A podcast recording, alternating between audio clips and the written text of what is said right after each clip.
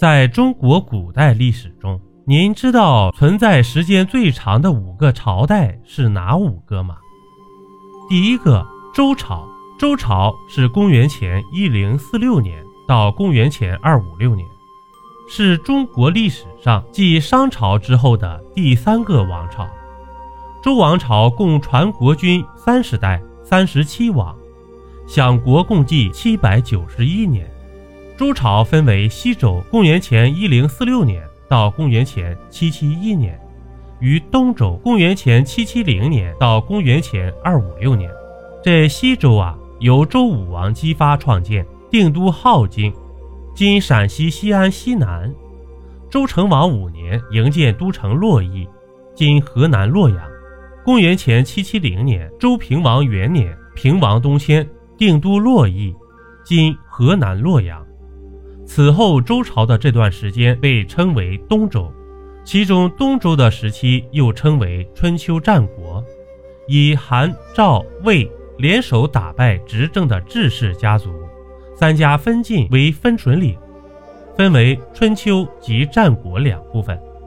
在灭商之前，周部落源自华夏民族，因为遭到戎、狄等西北地区游牧部落的侵扰，周部落的首领武公胆父率领周人迁移到岐山下的平原定居下来，生活于渭河流域，其始祖姬器。就是被称为农神的后继，在《说文》中说，皇帝居积水，这一说是河南中部郑州新郑市始祖山一带的易水，一说是陕西关中中部武功县一带的七水河，另一说法呢，位于陕西关中北部黄陵县附近的沮水，语言为上古汉语，文字上仍采用古汉字。在民间记事仍以龟骨和牛骨刻字记事为主，王室则以新兴的锦帛等记事为主。周朝行分封制，周王为天下共主。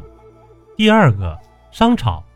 商朝约公元前一千六百年到公元前一千零四十六年，是中国历史上的第二个朝代，是中国第一个有直接的同时期的文字记载的王朝。夏朝方国商国君主商汤率方国于明条之战灭夏后，以商为国号，在亳建立商朝，即今天的商丘。之后呢，商朝国都频繁迁移，至其后裔盘庚迁殷后，国都才稳定下来。在殷建都达二百七十三年，即今天的安阳。因此，商朝又被后世称为殷或者殷商。商朝经历了三个大的阶段，第一阶段是先商，第二阶段是早商，第三阶段是晚商，前后相传十七世三十一王，延续五百余年。末代君主帝辛于牧野之战被周武王击败后自焚而亡。商朝处于奴隶制鼎盛时期，奴隶主贵族是统治阶级，形成了庞大的官僚统治机构和军队。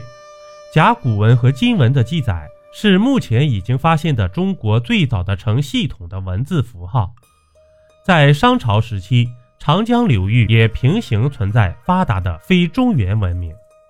第三，夏朝。夏朝约公元前二零七零年到公元前一千六百年，是中国史书中记载的第一个世袭制朝代。夏时期的文物中有一定数量的青铜和玉制的礼器，年代约在新石器时代晚期、青铜时代初期。根据史书记载，禹传位于子启，改变了原始部落的禅让制，开创中国近四千年世袭的先河。因此，中国历史的家天下从夏朝的建立开始。夏朝的十一支四姓部落与夏后氏中央王室在血缘上有宗法关系，政治上有分封关系，经济上有共富关系，大致构成夏王朝的核心领土范围。西起河南省西部、山西省南部，东至河南省、山东省和河北省三省交界处，南达湖北省北部，北及河北省南部。这个区域的地理中心是今河南偃师、登封、新密、禹州一带。一般认为，夏朝共传十四代，十七后，在夏朝统治者在位时称后，去世后称帝，延续约四百七十一年，为商朝所灭。后人常以华夏自称，使之成为中国的代名词。四、汉朝。汉朝是公元前二零二年到二二零年，是继秦朝之后的大一统王朝，主要分为西汉、东汉时期，共历二十九帝，享国四百零七年。秦末天下大乱，刘邦在推翻秦朝后被封为汉王。公元前二零二年，楚汉之争获胜后，称帝建立汉朝，史称西汉，定都长安。汉文帝汉景帝。推行休养生息，开创文景之治。汉武帝即位后，开辟丝路，攘夷拓土，成就汉武盛世。至汉宣帝时期，国力达到极盛。公元八年，王莽废西汉末帝，定都长安，史称新朝。西汉灭亡。公元二十五年，刘秀统一天下，仍沿用汉作为国号，史称东汉，定都洛阳。统一天下后。息兵养民，史称光武中兴。汉明帝汉章帝沿袭轻徭薄赋，开创明章之治。汉和帝继位后，大破北匈奴，收复西域，开创有元之隆。东汉国力达到极盛。公元一八四年爆发黄巾起义，虽剿灭民乱，却导致地方拥兵自重。董卓之乱后，东汉名存实亡。公元二二零年。曹丕篡汉，东汉灭亡，中国进入三国时期。第五个，宋朝。宋朝是公元九六零年到一二七九年，是中国历史上承五代十国，下启元朝的朝代，分为北宋和南宋两个阶段，共历十八帝，享国三百一十九年。九六零年，后周诸将发动陈桥兵变。拥立宋州归德军节度使赵匡胤为帝，建立宋朝。赵匡胤为避免晚唐藩镇割据和宦官专权乱象，采取重文逆武方针，加强中央集权，并剥夺武将兵权。在宋太宗继位后，统一全国。这宋真宗与辽国缔结澶渊之盟后，逐渐步入治世。在一一二五年，金国大举南侵。导致靖康之耻，北宋灭亡。康王赵构于南京应天府即位，建立了南宋。绍兴和议后，于金国以秦岭淮河为界。一二三四年联盟灭金。